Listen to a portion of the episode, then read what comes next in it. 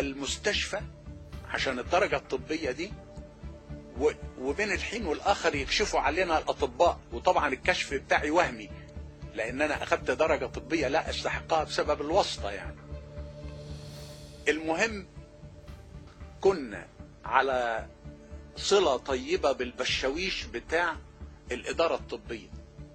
فكان ياخدني وياخد الأستاذ منير الدلة ونزور الأستاذ السيد قطب في آه، كان عاملين مستشفى الصدر لوحدها.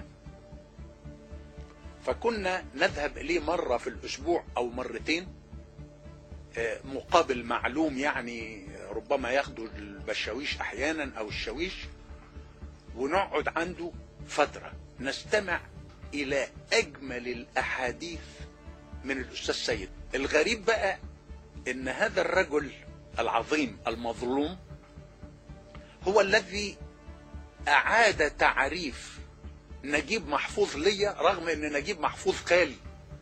بس أنا كنت شوية بعتبر قصصه آه، إنها يعني باعتبار ذلك الوقت وأنا شاب. فكان أما يعني في بعض تفاصيل يقولها في قصصه أبقى مش راضي عنها. وهو كان يهدي قصة لوالدتي كل ما يصدر قصة يكتب عليها إهداء لأمي عليها رحمة الله. فكنت أتناول هذه القصص أقراها. أحيانا أرضى وأحيانا آه، لا تعجبني. المهم أن الأستاذ سيد شجعني على قراءة أدب نجيب محفوظ وقال لي نجيب محفوظ ده هيبقى أعظم أديب في مصر. يعني هكذا سمعت من الأستاذ سيد. وقال لي لو قدر الله لك أن يفرج عنك لازم تسعى للقائه والتعارف آه، معاه.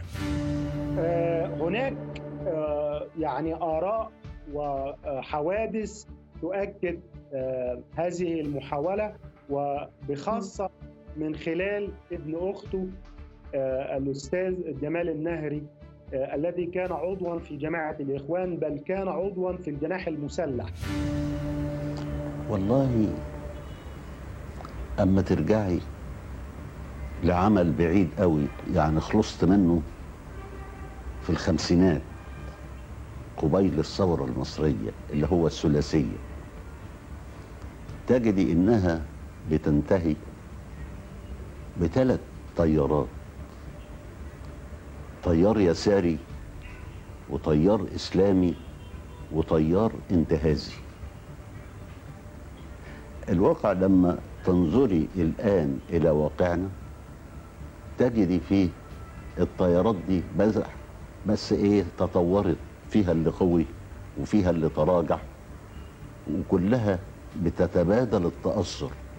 التيار الإسلامي موجود بشكل محسوس جدا اليساري. وأقصد هنا اليساري أكتر من اللي كان اللي كنت أعنيه في الثلاثية. كل المدنيين واللي آه، بيقفوا موقف خاص من الحكم الديني. الاختطاف لم يكن جديدا هو قديم لكن حدث تحول في المرحلة الأخيرة. آه، اتضح اهتمام نجيب محفوظ بسيد قطب بوصفه شخصية دراما آه، درامية أو آه، شخصية إسلامية آه، عندها تناقضات. لأنه الأزهر نفسه هو الذي قال ذلك وليس حازم أبو إسماعيل. يعني مش مش شخص مش مرشح للرئاسة. الأزهر نظر في الرواية فلقى واحد بيتكلم عن ربنا ويهينه. حذر مهتمون في الساحة الثقافية في مصر مؤخرا وفي ظلال العلاقة الأدبية التي جمعت ما بين نجيب محفوظ صاحب نوبل وسيد قطب صاحب الظلال من مساعي جماعة الإخوان لاختطاف أدب نجيب محفوظ وتحلق واتصال بين قوسين مثقفي الإخوان باسمه. جذور هذا التوجه وبحسب بعض المثقفين المصريين ليست جديدة بل تعود إلى نصيحة قدمها سيد قطب لجمال النهري وهو ابن أخت نجيب محفوظ وأحد أعضاء الجماعة. تتلخص في استمالة نجيب محفوظ. يأتي هذا كله رغم التباس علاقة الروائي نجيب محفوظ مع التيار الإسلامي بلغت حد تكفيره كما في كتاب كلمتنا للشيخ عبد الحميد كشك للرد على أولاد حارتنا. أو محاولة اغتياله بناء على فتوى لزعيم الجماعة الإسلامية عمر عبد الرحمن. كانت علاقة محفوظ بقطب قد بدأت عن طريق لجنة النشر للجامعيين التي أسسها الشقيقان عبد الحميد وسعيد جودة السحار عام 1943 بهدف إيجاد منفذ نشر للأدباء الشبان في تلك الفترة. وكانت مهمة سيد في اللجنة كتابة عروض نقدية لما يصدر من أعمال والذي كان قد حقق موقعه في خريطة النقد الأدبي آنذاك. كتب قطب عن روايات نجيب محفوظ أربع مرات في مجلة الرسالة واحتفى به قائلاً نملك أن نقول إننا نسهم في تزويد المائدة العالمية في هذا الفن بلون خاص فيه الطابع الإنساني العام ولكن تفوح منه النكهة المحلية. وبالمقابل كتب عنه نجيب محفوظ في ذات المجلة ثلاث مرات. انتهت علاقة الرجلين تماما بعد أن زاره نجيب محفوظ بعد خروجه من السجن بعفو صحي عام 1964 قبل أن يعاد اعتقاله ويحكم عليه بالإعدام. وكأن نجيب محفوظ أراد رصد منعطف سيد قطب الأخير بعين الأديب ووضعه أمام المرايا. الرواية التي كتبها عام 1971 أي بعد خمس سنوات على إعدامه. فاستلهم نجيب محفوظ شخصية قطب في فصل من فصولها وقدمه باسم عبد الوهاب إسماعيل. وقال إنه اليوم أسطورة وكالأسطورة تختلف فيه التفاسير وبالرغم من أنني لم ألق منه إلا معاملة كريمة أخوية إلا أنني لم أرتح أبدا لسحنته ولا لنظرة عينيه الجاحظتين الحادتين. وفيها جسد نجيب محفوظ ما تمناه من عبد الوهاب إسماعيل أو سيد قطب. بالعودة إلى النقد الأدبي ليرد عليه يا لها من تمنيات جاهلية. فهل حقا يسعى مثقفو الإخوان إلى اختطاف أديب نوبل نجيب محفوظ؟ وما حقيقة انضمام أبناء شقيقته للجماعة؟ أنا هدى الصالح وهذا برنامج جماعات. بنناقش هذا الموضوع مع ضيفنا من القاهرة الدكتور محمد سالم شوشة الروائي والناقد الأكاديمي. حياك الله معنا دكتور. أهلا أستاذ هدى أهلا وسهلا. اسمح لي الله يسلمك أستاذ محمد آه، أبدأ معك بهذا السؤال. حضرتك حذرت في مقال سابق لك من محاولات اختطاف الإخوان لأديب نوبل نجيب محفوظ. آه، ضمن محاولاتهم لاختطاف رموز أدبية. على أي أساس بنيت هذا الاستنتاج وما تشوف انه تهويل أو مبالغة من قبل البعض اولا آه، يعني آه، هذا ال- ال- السلوك آه، الفعل آه، للاختطاف آه، يمكن رؤيته آه، في إطار استراتيجية الإخوان بشكل عام وتحولاتها ومنهجهم في التعامل مع الرموز بصفة عامة. فهناك شواهد ودلائل عديدة. آه، والهدف كان هو آه، فكرة آه، التحذير من مخطط شامل في التعامل مع الثقافة بشكل عام، لكن طبعا بحكم كون نجيب محفوظ شخصية مركزية وهو الأديب العربي الأوحد الذي حصل على جائزة نوبل وهو الأكثر انتشارا ورواجا وترجمة إلى اللغات الأخرى وكذلك أكثر آه، تاثيرا من حيث آه، آه، يعني حضور آه، اعماله في السينما والوجدان العربي يعني هناك دوافع كثيرة آه، تدفعهم للتعامل مع نجيب محفوظ بشكل خاص وبشكل مختلف آه، لمكانته ال- الكبيره. آه، هناك استراتيجية عامة للاخوان في التعامل مع الثقافة والفكر بشكل خاص وهذه الاستراتيجية ليست جديدة. يعني آه، آه، جهاز التثقيف أو جناح التثقيف والطباعة والفكر آه، نشأ مع الإخوان آه، من بدايتها كجماعة. فهذا الدور المرتبط بالتثقيف والنشء والتربية والطباعة والكتب والجوانب الفكرية قديم تمام؟ لكنه يمر بمراحل وبمنعطفات وبتحولات عديدة بحسب يعني تغيرات آه، آه، السياقات المختلفة السياسية وسياقات المواجهة أو آه، آه، الانتشار أو آه، كونهم في السلطة أو في آه، المعارضة يعني بحسب تغير موقع الجماعة أو اختلاف آه، موقعها أو ما يعرض لها من عوارض أو آه، يعني آه، حالات مختلفة. فهناك استراتيجيه استراتيجية عامة مرتبطة. بالثقافة بشكل عام. وبالتالي واذا جينا لنجيب محفوظ.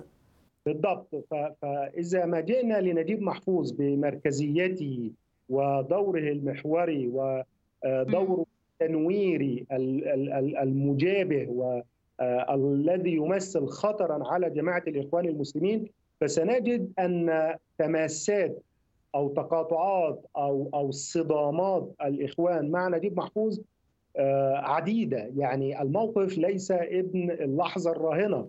إذا تسمح لي آه، يعني على أي أساس تم بناء هذا الاستنتاج؟ أنه بالذات الحديث اليوم عن اختطاف لأدب نجيب محفوظ هل هناك ملامح؟ يعني في السنوات الأخيرة آه، تم ملاحظتها أو يعني استشفتوها من النشاط الجماعة أو مثقفي الإخوان آه، الحقيقة ان آه، في السنوات الأخيرة آه، حصل تركيز على تعامل الإخوان النقدي مع أدب آه، وإبداع نجيب محفوظ.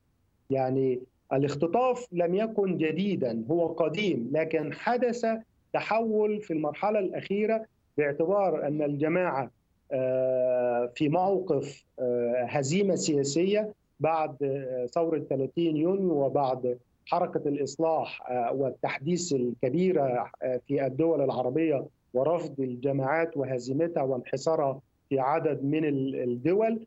فهم تحولوا إلى آه، ال- ال- الوجه الناعم أو الوجه الثقافي. يعني هذا الأمر يجب أن يوضع في الاعتبار. فهنا تغير في السياق دفعهم لأن يكونوا مختلفين في تعاملهم مع آه، نجيب محفوظ. ما حدث هو التركيز النقدي على نجيب محفوظ. يعني صدرت آه، عدد من الدراسات الكثيرة في السنوات الأخيرة للتعامل النقدي مع أعمال نجيب محفوظ. وحتى ندوات وترويج يعني أصبح هناك آه، خطاب يريد أن يقول إننا نحب الأدب ون- ومنفتحون على الثقافة وأننا ليبراليون وإنسانيون ولسنا بالصورة النمطية ال- القديمة أو الكلاسيكية أو المضادة للأدب والثقافة. أو المحرمة للروايات. طيب أستاذ محمد ما تشوف إن آه، يعني ضمن ما حقق ال- الروائي والأديب المصري نجيب محفوظ من شعبية كاسحة في المجتمع المصري حتى بات رمز وطني ورمز قومي أيضا آه، في مصر. فمن هذا الباب بدأ اهتمام جماعة الإخوان بالاعتناء بتراثه الادبي ورواياته وبكل ما يعني بكل مكتبته الأدبية. فليش الخوف من هذا الاهتمام إذا ربنا هدى ال- الإسلاميين أو هدى جماعة الإخوان وأصبحوا يتابعون يعني آه، يعني ويتذوقون ال- الأدب؟ آه، الحقيقة إن التعامل مع الأدب له قواعد و آه، يعني قوانين وأساسيات. آه، هل تعامل آه، جماعة الإخوان مع إبداع نجيب محفوظ وتراثه أو ميراثه الإبداعي آه، وفق الإطار الإنساني والعالمي والجمالي والمجدي أم أنه من زاوية أيديولوجية ويتجه لتحقيق أهداف إخوانية معينة؟ هذا هو. السؤال.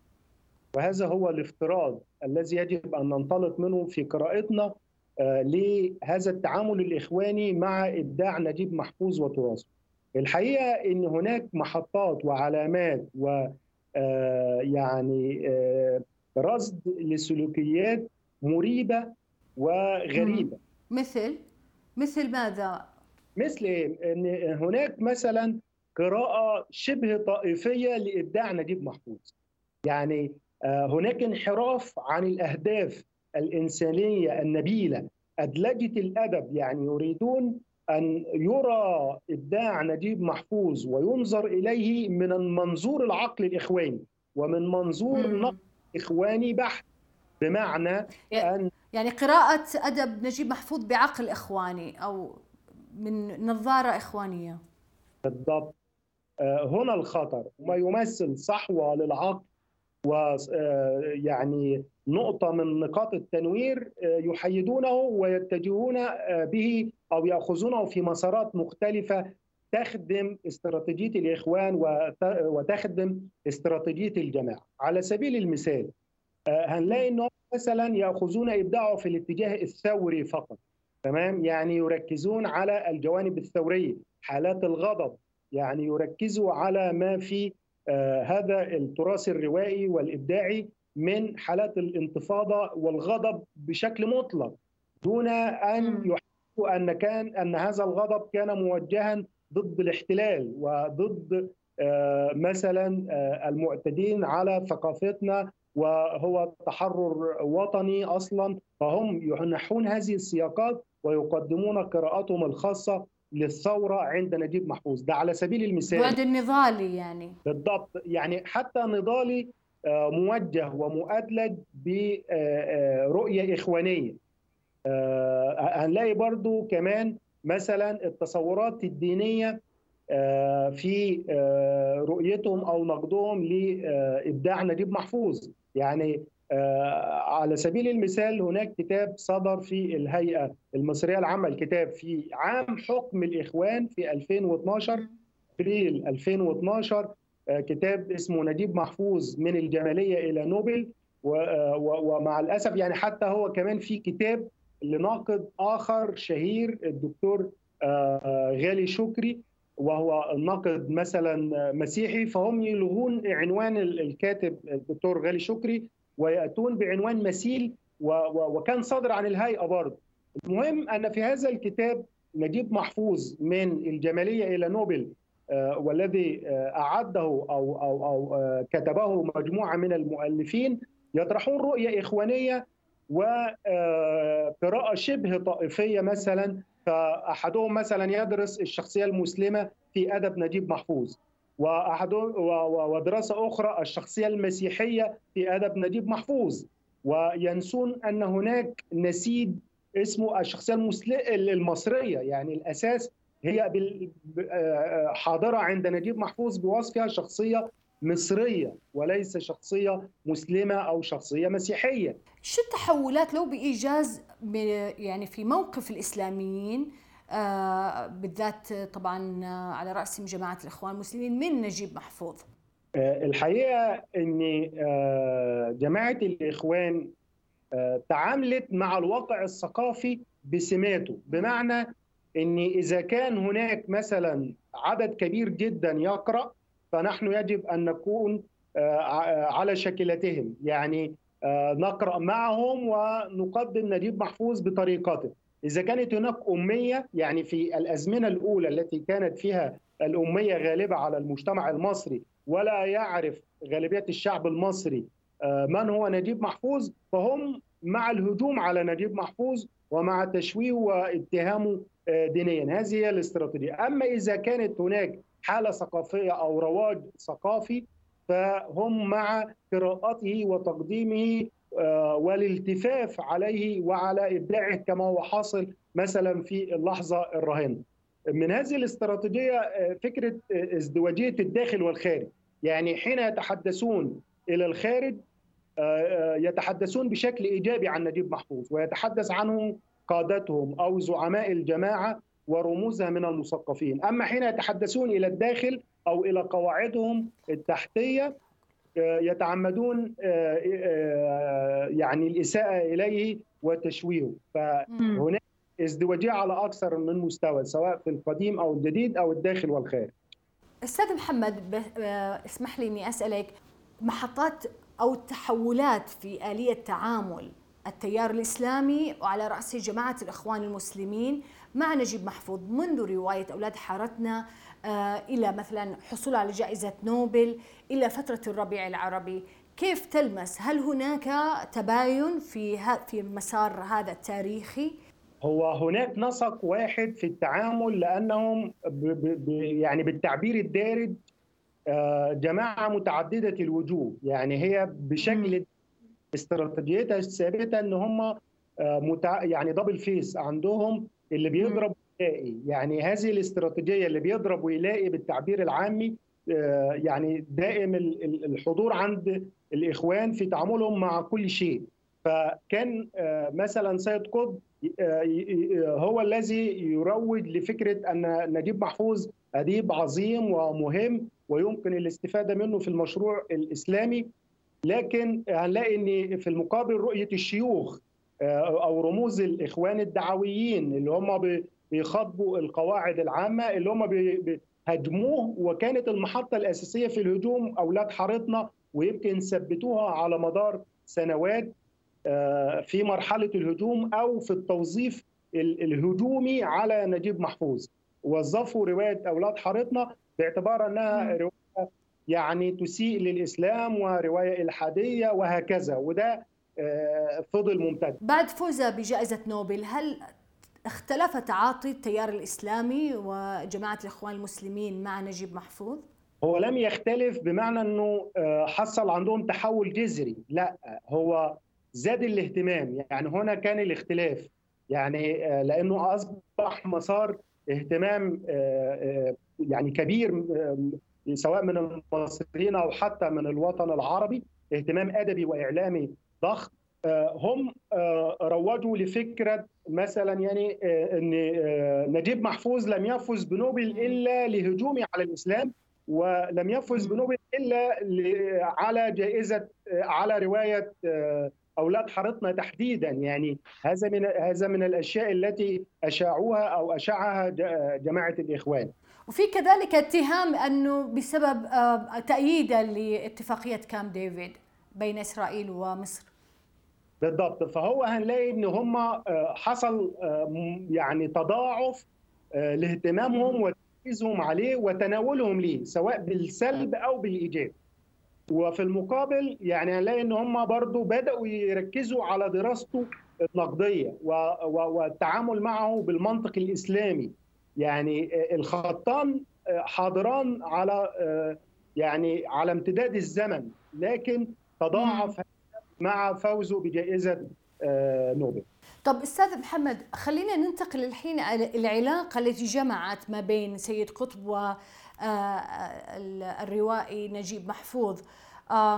هناك من آه، يعني الكثير آه، ما اطلعت عليه بي يعني بيؤكد أن أن سيد قطب هو من يعني آه، تنبأ بهذه الموهبة الجديدة التي كانت آنذاك. آه، من وهو من اكتشفه من خلال كتابته لعدة مقالات في مجلة الرسالة. ف وكانت هناك علاقة أدبية بين الرجلين. فودي لو تقول لي شو طبيعة هذه العلاقة؟ اولا هذه العلاقة كانت في مرحلة لم يكن الوجه الإخواني لسيد قطب قد ظهر أو لم يكن أصلا اخوانيا. فهو كان مجرد آه، مدرس للغة العربية وبدأ يكتب على استحياء بعض المقالات النقدية. يعني هو كان خريج كلية دار العلوم أو التي كانت آه، وقتها مدرسة دار العلوم العليا. آه، المهم أنه يعني كاتب واديب كتب بعض المقالات الاحتفائية بنجيب محفوظ. والحقيقة أن حوارات نجيب محفوظ التالية أظهرت أنه لم آه، يحتفي بهذا النقد أو لم يكترث له أو لم يظهر آه، اهتمامه به. آه، نجيب محفوظ اهتم بالشخصية في أبعادها الدرامية. يعني بعد ذلك اتضح اهتمام نجيب محفوظ بسيد قطب بوصفه شخصية دراما درامية أو شخصية إسلامية عندها تناقضات وتحولات حادة. قد يكون هناك التقاء أو أو زيارة في المرحلة الأولى. آه، هذا أمر وارد وطبيعي وليس فيه أي مشكلة. لكن فكرة. اكتشف نجيب محفوظ أو أول من نبه له هذا غير آه، آه، صحيح. وهذا ما حاولت الجماعة أن تروج له في مراحل لاحقة. يعني لتدلل على قيمة سيد قطب. يعني هنا الفائدة التي أرادوا أن يحققوها. وهذا أمر آخر يعني في سبيل الاختطاف إن هم بيقفزوا على نجاح نج- نجيب محفوظ ويقولوا أننا نحن أول من قدمه أو عبقرية سيد قطب هي التي طرحته أو تنبأت له. والحقيقة أن هناك اهتمامات كبيرة أخرى بنجيب محفوظ من بداياته يعني ومن مشهورين أو من نماذج أكثر شهرة بكثير آه، من سيد قطب زي مثلا سلامه موسى الذي كان مفكرا معروفا وزائعا وكان رئيسا للتحرير. لكن أستاذ محمد آه، سلامه موسى آه، يعني هو كان أحد الأساتذة الذي الذين تأثر بهم نجيب محفوظ. آه، بالمقابل سيد قطب كان في ذلك الوقت يعني هو له اسم وله حضور في الساحة الأدبية النقدية من خلال ما يكتب من مقالات يعني في في نتكلم في فترة الأربعينيات. آم، فيعني ما تشوف إن التبخيس الدور سيد قطب الأدبي في هذا الإطار هو يعني شوية مثلا مبالغة في فصل علاقة الرجلين بين يعني بينهم بين بعض؟ آه، يعني هو ما فيش تبخيس ولا حاجة هي آه، أولا آه، شيء إيجابي ومرحلة آه، أصلا لم يكن آه، لم يكن سيد قطب منتميا فيها أساسا للإخوان وإن مم. كان حدث عنده آه، فهذا آه، يعني ليس آه، شيئا سلبيا ولا يحسب أصلا للإخوان لأن مم. هذه المرحلة كان يتم التعامل مع سيد قطب بوصفه يساري يعني أقرب حتى لنفس الاتجاه بتاع سلامة موسى. ف آه، يعني هي المسألة مش مفاضلة لكن ما لدينا من نصوص نقدية لسيد قطب كتبها عن روايات نجيب محفوظ هي مجرد للاحتفاء ولم تكن مقالات نقدية ثقيلة أو ذات وزن نقدي كبير ومهم. ما كان هو من عرف بالقارئ العربي بنجيب محفوظ من خلال هذه المقالات؟ هو سيد قطب الكلام ده حصل قبل يعني سفره لأمريكا حصل في سنة 49 48 أو 49 هو سافر في سنة 51 ورجع في نفس العام يعني بعد آه، تسع شهور أو أو حاجة زي كده أقل من عام يعني. آه، لم يكن أصلا سيد قطب شخصية زائعه و- ومشهورة إلى إلى هذا الحد حتى يعرف بنجيب محفوظ. وبالمناسبة لكن هو أستاذ محمد هو كان عنده علاقة يعني صح إنه جيل آخر وكان آه، يعني شابا لكنه كان له علاقة مع العقاد مع توفيق الحكيم مع آه، طه حسين. يعني يعني ما نقدر إن نصفه إنه مجرد أستاذ لغة عربية. هو كان يحضر صالون العقاد لكنه لم يكن أديبا كبيرا ومشهورا وزائعا وله مقالات عديدة أو كتب عديدة. يعني حتى الكتاب اللي أصدره آه، كتاب آه، يعني آه، محدود ويعني غير رائج فكريا آه، يعني هي المسألة مش تقليل على الإطلاق تمام؟ آه، يعني يعني هي المسألة لأن هو آه، ليس تنصلا من الإخوان لأنه لم يكن إخوانيا أصلا يعني آه،. حتى قلنا إن هو آه، كان آه، عبقريا أو كتب نقدا مهما فهذا لا يحسب للإخوان لكن الفكرة إحنا بنتعامل بشكل موضوعي مع هذه الفترة مع يعني وزن وحجم كل شخصية وبالمناسبة أريد أن أؤكد على نقطة مهمة. نجيب محفوظ نفسه لم يكن بوزنه ال- المعروف بعد ذلك. يعني هو كان مجرد شاب طموح كتب عدد من الروايات التاريخية في هذا الوقت. يعني نجيب محفوظ لم يكن قد وصل لأن يكون مثلا الأديب الأهم أو الأبرز وكان معه عدد كبير جدا. من الأدباء الآخرين زي عادل كامل مثلا الذي كان مجيلا له ولم يكن يقل عنه موهبة لكنه لم يستمر. نجيب محفوظ نفسه في هذا الزمن لم يكن هو الشخصية البارزة أو هو الأديب الأبرز آه، يعني. كما حدث السنوات اللاحقة. وكان له آه، يعني آه، مجايلون أو زملاء أو رفقاء لا يقلون عنه. وعلى سبيل المثال عادل كامل فلم يكن إلا مجرد شاب كتب عدد من الروايات التاريخية الجيدة والمبشرة والمهمه لكنه اكتمل كمشروع بعد ذلك. يعني آه، المسألة ليست تقليل ولا تبخيس من آه، قدر نقد آه، طيب. سيد قطب. اسمح لي أستاذ محمد نجيب محفوظ كان كان سجل في مذكراته. فيما يتعلق بسيد قطب وتطرق إلى آه، علاقته أو رأيه بسيد قطب. ومن بين ما قال وبرغم الخلاف الفكري بيني وبين قطب فإنني كنت أعتبره حتى اليوم الأخير من عمره صديقا وناقدا أدبيا كبيرا. كان له فضل السبق في الكتابة عني ولفت الأنظار إلي في وقت تجاهلني فيه النقاد الآخرون. فهذا يعني من نجيب محفوظ نفسه إنه يأكد يعني لدور سيد قطب في هالموضوع ده أمر طبيعي ومتسق آه، مع ذكريات آه، يعني كاتب كان يعني آه، يرى مرحلته الأولى بموضوعية وبأمانة مم. يعني نجيب محفوظ أدلى بهذا التصريح في سيرته التي قالها أو أملاها على رجاء النقاش يعني في عمر متأخر. فكان مرحلة شبابه ويشعر بالامتنان ل- لشاب أو لناقد كان مجيلا له أو قريب من سنه وكتب عنه. وكانوا على فكرة في قريبين من من العمر يعني ما فيش فارق كبير في ال- ال- السن. بينهما. فهذا أمر طبيعي ويتسق كمان مع سمات الاديب وسمات الإنسان آه، آه، يعني آه، الذي يجب أن يكون متسقا مع مبادئه ومع ما يكتب ومع أفكاره التي يضمنها في كتاباته. و- و- والأديب دائما ما تكون نظرته مختلفة عن ال ال يعني ال- القانون أو حتى الحكومات أو الأنظمة مم. السياسية.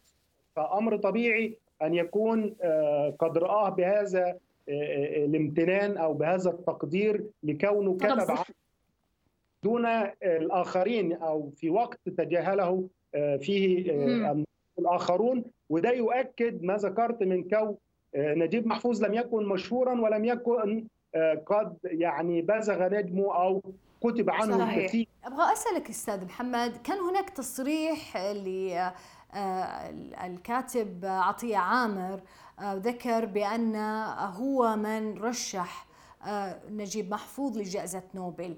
وإحنا نشوف يعني كل فترة تطلع يعني تقارير وتطلع تصريحات من رشح نجيب محفوظ آه، آه، لجائزة نوبل.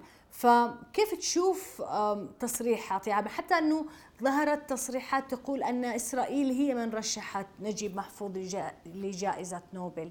اولا هذا الأمر كان في وقت حكم الإخوان. كان في مارس 2012 في مكتب آه، الأستاذ آه، صلاح عيسى رئيس تحرير جريدة القاهرة ونزل عليهم آه، الدكتور عطية عامر من السويد يعني بشكل مفاجئ وهو في عمر التسعين. ومعه مذكراته الشخصية التي آه، أملاها على شخص آخر يعني هو لم يكن يكتب في هذا السن.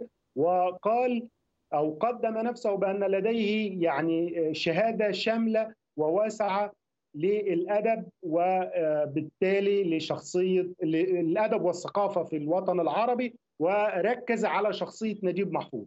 تمام؟ عامر هذه الجلسة التي كانت في حكم الإخوان طرح السيناريوين يعني آه، الاحتمالان اللذان يعني راجا وزاعا كان أصلهما في هذه الجلسة التي بدأها أو كانت نقطة البداية فيها من عند عطية عامر في مكتب آه، الأستاذ صلاح عيسى في مارس 2012 يعني في وقت حكم الإخوان. الإخوان أرادوا أن يحاصروا المثقف العربي بهذين الاحتمالين اللي هو إيه؟ يعني عللنا ما كتب آه، آه، ال- الصحفي الأستاذ محمد الشماع الذي أدلى له عطية عامر بهذه التصريحات ثم منحه هذه المذكرات التي كان يفترض أن آه، تنشر للدكتور عطية عامر لو حللنا وتابعنا كل هذه التفاصيل سنجد أنها فيها اضطرابات وفيها عمد لأن هو طرح الاحتمالين في نفس الجلسة هو نفس الشخص تمام؟ طرح الاحتمال.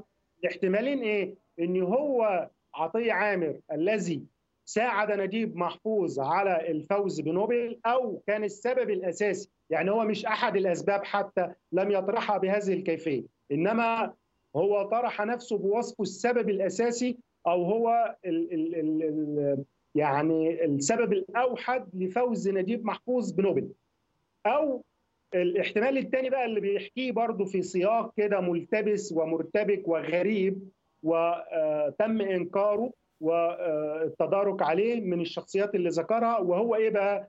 ان الأستاذ نجيب محفوظ ذكر إن أول من هنأه كان آه، مناحم بيجن تمام؟ إن لما الأستاذ محمد ال- الشماع تحقق أو بحث في هذا الأمر يعني هو نشر هذه التصريحات في ذلك الوقت في جريدة القاهرة وكان يفترض أن. تلقى اهتمام كبير جدا من المصريين لكن كانت الاجواء السياسية وقتها صعبة فما كانش فيه تركيز كبير على هذا الأمر. المهم إن آه، هو نسب الكلام لمين؟ للأستاذ يوسف القعيد. يعني ما قالش ان الأستاذ محفوظ هو الذي قال لعطية عامر لا ده في وسيط اللي هو مين؟ الأستاذ يوسف القعيد. والأستاذ يوسف القعيد ما زال حيا. الآن ربنا يديله الصحة نفى هذا الكلام وقال أنه ليس له علاقة ب آه، الدكتور عطية عامر ولم يلتقيه ابدا ولم يسمع هذا الكلام من الأستاذ نجيب محفوظ وهي رواية أصلا غريبة. يعني هو نفسه الذي يروج لهذين الاحتمالين إما أن يكون إسرائيل هي التي ساعدت نجيب محفوظ على الفوز بنوبل أو جماعة الإخوان. بالضبط هو وجماعة الإخوان اللي ساعدوا على فوزه بنوبل. وهنا نقطة مهمة جدا إن آه، الدكتور عطية عامر في نفس هذه الجلسة وهو امتدح سيد قطب يعني كشف أو أظهر انتماءاته أو بعض انتماءاته. يعني فإحنا بنضع فكرة السياق والمرحلة آه،. التاريخية الذي جاء فيها إلى مصر وهو في هذه في هذه السن المتقدمة مع امتداحه للسيد قطب مع فكرة إن هو نفسه صاحب الاحتمال الثاني إسرائيل. فهكذا نكون في النهاية محاصرين بهذين الاحتمالين. طب أستاذ محمد آه، هل كانت هناك أي محاولات لاستمالة نجيب محفوظ من قبل جماعة الإخوان المسلمين؟ آه، هناك آه، يعني آراء وحوادث تؤكد آه، هذه المحاولة وبخاصة من خلال ابن أخته الأستاذ جمال النهري الذي كان عضوا في جماعة الإخوان بل كان عضوا في الجناح المسلح وهو وأخوه عادل النهري. الاثنان كانا متهمين في قضايا مهمة وخطيرة لتنظيم الإخوان وتم اعتقالهم أكثر من مرة. ويعني هما شخصيتان ليستا بحاجة إلى أدلة على انتمائهم. يعني الإخوان يعني تحدثوا عنهم وهم تحدثوا عن انتمائهم بالصوت وبالصورة وتحدثوا عن تاريخهم فانتماء هذه الشخصيات معروف لكن في مراسلات لجمال النهري بالتحديد الذي كان مهتم بخاله بناء على توصية من من من سيد قطب حين التقاه في مستشفى السجن وأوصاه بخاله وقال له إن هو أديب كبير وممكن إن هو يفيد الدعوة الإسلامية. يعني هنا التقط أو يعني تقابل أو حصل اجتماع للخال مع التصور الإخواني بقى الذي يمثله سيد قطب أو التصور الإخواني الناعم المستثمر لموهبة فكانت هذه المراسلات تدور يعني في إطار هذه الاستماع هل كانت بشكل هذا الواضح بأن يتم استثمار نجيب مح... نجيب محفوظ في إطار الأدب الإسلامي؟ نعم آه الأستاذ جمال الناهري آه ذكر إن كان في مخاطبات بينه وبين خاله يعني هو كان في الخارج يعمل لبعض الصحف الإخوانية أو ذات الانتماء نعم. هو كان بالكويت جلس بعد 67 انتقل إلى بعد ما خرج من السجن من خلال توسط شقيقة حمزة اللي كان له علاقات كبيرة وقريبة مع عبد الحكيم عامر آنذاك واستطاع أن يخرج بعد فترة بسيطة وذهب إلى الكويت بواسطة من منير الدله القيادي وعضو الإرشاد في جماعة الإخوان. هو كان مزاملة في السجن وفي وفي نفس فترة سيد قطب. آه، وبعدها انتقل إلى السعودية وعمل يعني بواسطتهم أيضا في آه، آه، مركز أو هيئة البحوث الإسلامية. بالضبط بالضبط. هو كتب إنه تم مراسلة خاله أو آه، جرت مراسلات بينهم وأرسل له آه، يعني بعض الهدايا زي مثلا يعني بعض الأطعمة التي آه، المحببة أو الأشياء الخاصة بمرض السكر لما عرف إن هو كان قد مرض بالسكر اللي هو خاله نجيب محفوظ. هذه المراسلات دارت بحسب بعض المواقع التي نشرتها وبحسب شهادة جمال النهري نفسه في هذا الإطار اللي هو أن لابد للإبداع أن يكون له وجهه ال- الإسلامي و يعني الحث على فكرة النهضة الإسلامية واستعادة الأمجاد ل- أو أو استنهاض الدولة الإسلامية مرة أخرى. ونجيب محفوظ رأى هذا في إطار الحلم بدولة المثالية يعني بعيدا عن الأيديولوجيا المغلقة أو بعيدا عن النظرة العدائية وربما يمكننا قراءتها أو تفسيرها في لحظتنا هذه بأنه تعامل تعامل إنساني يعني بعيدا عن الثقافة هذا ابن أخته الغائب ويتراسل. معه لابد أن يكون رفيقا معه أو يكون آه، بسمته الأدبي والإنساني آه، يعني. يبتعد عن الصدمات وهكذا طيب أستاذ محمد اسمح لي أن نسمع مع بعض آه، هذا المقطع للدكتور والناقد الأدبي الأستاذ محمد حسن عبد الله آه، وهو يتحدث عن لقاء بجمال النهري آه، وهو ابن أخت نجيب محفوظ ويتكلم عن ماذا طلب منه وأبغى أسمع تعليقك على هذا ال- الموضوع. حدث إن واحد قريبه أو زعم إنه قريبه وقال لي إحنا عاوزين نعمل دراسات وكان رئيس تحرير مجله في الكويت وكنت أنا في ذلك الحين مدرس يعني حتى ما خدتش أستاذ مساعد مدرس في كلية الآداب وقال لي عاوزين مقالات عن آه، الإسلام في أدب نجيب محفوظ. قلت له ما فيش حاجة اسمها الإسلام ده عنوان غير نقدي يعني ما اكتبش كده. قال يعني آه، حاول. قلت له لا لن أحاول. ما فيش حاجة اسمها الإسلام. لكن ممكن أقول الإسلامية والروحية يعني الجانب الأخلاق الخلقي الجانب الاخلاقي الجانب ال- الآمل في عالم آخر أو عالم أكثر ترتيبا أو آه، تنسيقا أو اخلاقا في أدب نجيب محفوظ يعني الحتة الحلم المثالي في أدب قال يعني بس الإسلاميين ما بيحبوش كلمة الروحية دي بحس إنها. قلت له ماليش دعوة بالإسلاميين واللي مش إسلاميين أنا ينفع؟ قال ينفع أستاذ محمد بعد ما سمعنا المقطع وقبل ما أسمع آه، ردك على ما جاء فيه كان موقع إخوان ويكيبيديا آه، يعني تكلموا وتحدثوا آه، في إطار سردهم لسيرة جمال النهري. وذكروا بأن أن كان من الجميل آه، واللطيف أن أعاد الأستاذ سيد قطب للأستاذ جمال تعريف نجيب محفوظ. خال الأخير وقال له لو قدر لك أن, أن تخرج سترى نجيب محفوظ أعظم أديب في مصر وربما في العالم. ونصح ونصحه بلقاء الأستاذ نجيب محفوظ والتعرف عليه عن قرب والتعلم منه. آه، وأيضا في المقطع اللي إحنا استمعنا إليه آه، هو ذكر آه، قال أنه مش راح يرضي الإسلاميين. يعني قد يكون المقصود هنا جمهور وقراء مجلة البلاغ اللي هي اللي كانت تصدر في الكويت آه، وهو أيضا كان يعمل في ويكتب لمجلة المجتمع الكويتية. فكان حديثهم هنا عن الجمهور الإسلامي أنه ما راح يقبل آه، آه، مثل هذا الاسم لهذا الكتاب.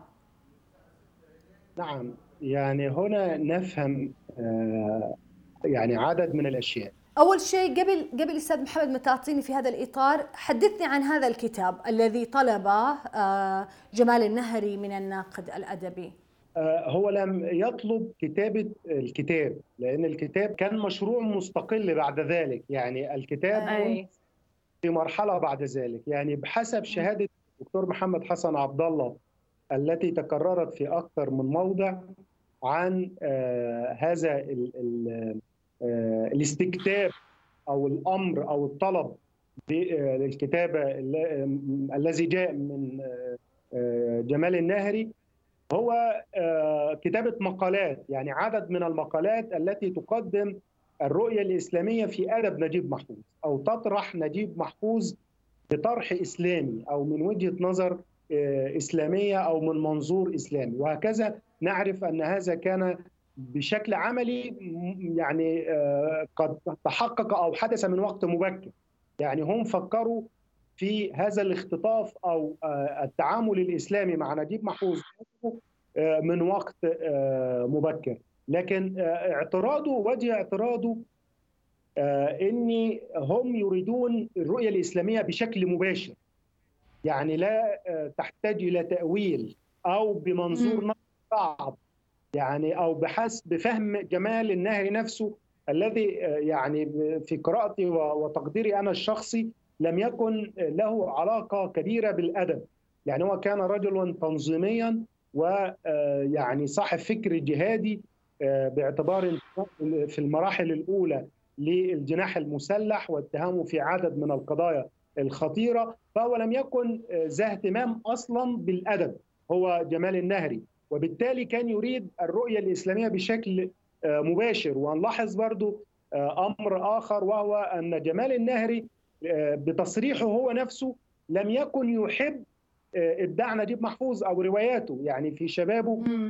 رغم إن نجيب محفوظ خاله وكان يهدي بعض أعماله لوالدته باعتبارها أخت نجيب محفوظ لم يكن يهتم بالإبداع أو بالرواية ويرى أن هذه الأشياء آه، أمور سخيفة إلى أن حدث هذا اللقاء الذي يتحدث عنه بينه وبين سيد قطب ومن هنا حدث التحول لكن مهم جدا إن إحنا نشير لأن هذا الكلام الذي قيل أو ذكره موقع إخوان ويكيبيديا أو ذكره الإخوان عموما عن سيد. قطب كان آه، بعد فوز آه، نجيب محفوظ بنوبل. يعني هذا الكلام لم يخرج للعلن أو يذكر. ويصرح به إلا بعد آه، فوز نجيب محفوظ بنوبل. يعني في مراحل متأخرة في الثمانينات وفي التسعينات. يعني هذا اللقاء المصور الذي يدلي فيه آه، آه، جمال النهري بهذه الشهادة كان في مرحلة تقصد محمد تقصد آه، محمد آه، آه، الناقد الأدبي أم جمال؟ الاثنين الحقيقة. لكن اللقاء اللقاء بتاع الدكتور محمد حسن عبد الله مع جمال النهري كان زمنه محدد ومحسوم بزمن المقالات الأولى التي نشرها الدكتور محمد حسن عبد الله عن الإسلامية والروحية في آدب نجيب محفوظ. طبعا هو الكتاب الإسلامية والروحية كان طبع الطبعة الأولى كانت في عام 1972 بعد. بعد سنوات من وصول جمال النهري للكويت. بالضبط بعد سنوات. لكن قبل الكتاب كان في مقالات. يعني استنادا لما ذكر الدكتور محمد حسن عبد الله آه، إن جمال النهري لم ينشر إلا عدد معين من المقالات. ثم توقف عن النشر لكن الدكتور محمد حسن عبد الله أكمل مشروعه بانفصال عن هذا التكليف أو هذا الطلب أو الاستكتاب. يعني يبدو إن آه، جمال النهري كان يريد كتابة إسلامية مباشرة بدليل الاختلاف الذي حدث بينهما أو الاختلاف في الرأي. وتصريح الدكتور محمد حسن عبد الله بإن جمال النهري قال له إن فكرة الروحية لن ترضي الإسلاميين. يعني هو يريد رؤية إسلامية مباشرة أو تفسير إسلامي مباشر لأدب نجيب آه، محفوظ. وحين لم يتحقق هذا الغرض آه، بشكل واضح يعني. كف نشر أو توقف عن نشر هذه المقالات لكن الدكتور محمد حسن عبد الله أكمل مشروعه أو قراءته النقدية وصدر هذا الكتاب الإسلامية والروحية بانفصال عن تكليف أو طلب آه، جمال النهري نفسه طب أستاذ محمد حضرتك ما تشوف أن هذه يعني قد يعني يعني من يشاهدونا ويستمعوا إلينا. يقول لك إن هذه رغبه شخصية من جمال النهري إنه هو آه، طبعا آه، سيد قطب احتفى أمامه بنجيب محفوظ وأن هذا خاله وأنه عليه أن يتعرف آه، عليه وعلى أدبه وكذا. فتحمس له من خلال تزكية سيد قطب ل- لخاله. يعني ليش إحنا نستبعد الجانب الشخصي لدى جمال النهري وأيضا كان هناك في ذيك الفترة كتابات وإساءات كثيرة لنجيب محفوظ فهو يعني يبقى خالة ويبغى أشياء تكون إيجابية يتم التسليط تسليط الضوء عليها. تمام. إحنا لا نستبعد الفردي ولا نستبعد الجماعي. أنا في تصوري إن هذه اللحظة اتحدت فيها الرؤيتان أو الغرضان أو أهداف جمال النهري بشكل بصورته الفردية أو بصفته الفردية وبعلاقته الفردية بخ... مع الهدف الجماعي. لأني آه، حين آه، يعني ننظر لمساعي جمال النهري لابد أن ننظر إليها في إطار رؤية سيد قطب وتعريف وسيد قطب هو الذي نبه آه، وهو رمز إخواني. يعني هو الذي نبه آه، جمال النهري لقيمة خاله وللتوظيف الإسلامي بالتحديد لإبداع آه، آه، نجيب محفوظ. فهنا يعني إذا كنا نريد أن نضع في اعتبارنا البعد الفردي أو الرغبة الفردية من جمال النهري فبالتالي برضو يجب لا نستبعد ال ال ال الهدف الجماعي أو الرغبة الجماعية. يمكن أن نقول انه انها لحظة التحم التحم فيها الغرضان أو الرؤيتين طب أستاذ آه، هل التقى نجيب محفوظ بحسن البنا؟ هل حدث أي لقاء بينهم؟ أو محاولات لترتيب لقاء؟ لا الحقيقة كل ما يذكر أنه لم آه، يعني آه، نجيب محفوظ لم يكن في هذه المرحلة حتى مقتل حسن البنا في 48 لم يكن نجما أو لم يكن أكثر من مجرد كاتب آه، أدبي طموح وكاتب روائي آه، طموح. وهنلاحظ اني في البداية أو في المراحل الأولى ال- الإخوان بالأساس في استراتيجيتهم لا يهتمون بالأدب وبالعكس يحرمون الرواية ويرون أنها من باب الاختلاق والكذب والتلفيق لأنها تتعارض مع المرويات الشفهية الدينية ويرون أنها يعني قد تصل إلى حد الطعن في مروءة الإنسان. أو في صدق الرجل و آه، يعني شرفه لأنه يختلق حكايات من عنده. فهذه البدايات كانت بعيدة عن فكرة التوظيف المباشر آه، إلا في إشارة آه، سيد قطب فقط وهو هنا يتعامل بوصفه أو بوجهه الإبداعي والأدبي أو الفكري اللي هو يقدم طرحا مستنيرا يعني. اسمح لي إني أسألك في هذا الإطار، كان أشار وحسب ما ذكر عن آه، ال- الأديب نجيب محفوظ إلى أن هو يقول يعني في مذكراته أن الزميل والصديق الراحل عبد الحميد جود السحار ممن يميلون إلى تاريخية الإخوان المسلمين وجلساتهم وسمرهم فدعاني أكثر من مرة لمقابلة مرشدهم الشيخ حسن البنا. فرفضت الدعوة بكل إصرار الآن تغيرت الدنيا وأصبحت هذه التيارات على درجة كبيرة من الخطر وأصبح الفساد هو الأب الشرعي لقوتها إنهم يستولون على الجماعات والنقابات. هنا يمكن أن نلمس نقطة الالتقاء الأولى بين الإخوان ونجيب محفوظ لكن الإخوان بعمومهم وليس سي... وليس حسن البنا. تمام؟ يعني في قراءة الشخصية وقراءتي التاريخية لهذه الأشياء أن آه، نقطة الاتصال الأولى بين جماعة الإخوان ونجيب محفوظ كانت عبر آه، عائلة الصحار آه، والأهداف الإخوانية كما ذكرت لحضرتك معروفة فيما يتصل بالنشر. النشر والتثقيف كان امرا مهما ومن أساسيات بناء جماعة الإخوان. يعني فكرة أن يكون لهم الزراع الإعلامي والثقافي والفكري وتغيير المجتمع و- و- و- واجتياح المجتمع بالأفكار الإخوانية من خلال المطبوعات والكتب ودور النشر. وهذه الأشياء يعني كانت مؤسسة ومتجذرة في تكوين الإخوان منذ البداية. آه، اسمح لي أستاذ محمد واختم معك بهذا السؤال. آه، كان في إحنا تحدثنا طبعا عن الكتاب آه، روحانيات إسلامية في أدب نجيب محفوظ. هل هذه تعتبر أول كتابة آه، بخصوص التركيز على ما يعرف بالفكرة الإسلامية في أدب آه، نجيب محفوظ أم أن كان هناك خط متصل لعدد من الكتابات؟ نتكلم في ذيك الفترة. أما هو عمل فردي وجهد فردي وانتهى. الحقيقة إن في عدد كبير جدا من الأعمال والمقالات وكم ما كتب من منظور إخواني عن نجيب محفوظ يعني كبير جدا بين الكتب والمقالات. في ذيك الفترة في نفس تزامنا مع هذا الكتاب لأني أنا أبي أربط إذا هناك توجه آه، حزبي تنظيمي فيما ذكره جمال النهري أو لا أو أنه تصرف فردي شخصي. آه، الحقيقة أنا بس أريد أؤكد على نقطة إن آه، كتابة الدكتور محمد حسن عبد الله ليست كتابة إخوانية. يعني للإنصاف والحق وهو نفسه يعني آه، تحدث عن وجه الاختلاف بين رؤيتي ورؤية جمال النهري فهو يمكن. ان أنه كان شاهد على واقعة لكنه لم يكن ضمن هذا المشروع الإخواني يعني هو. التفت إلى آه، المكونات الإسلامية والجوانب الروحية ده حقيقي لكن آه، لم يكن الحقيقة ضمن هذا المشروع النقدي الإخواني الذي اشتغل على أدب نجيب محفوظ.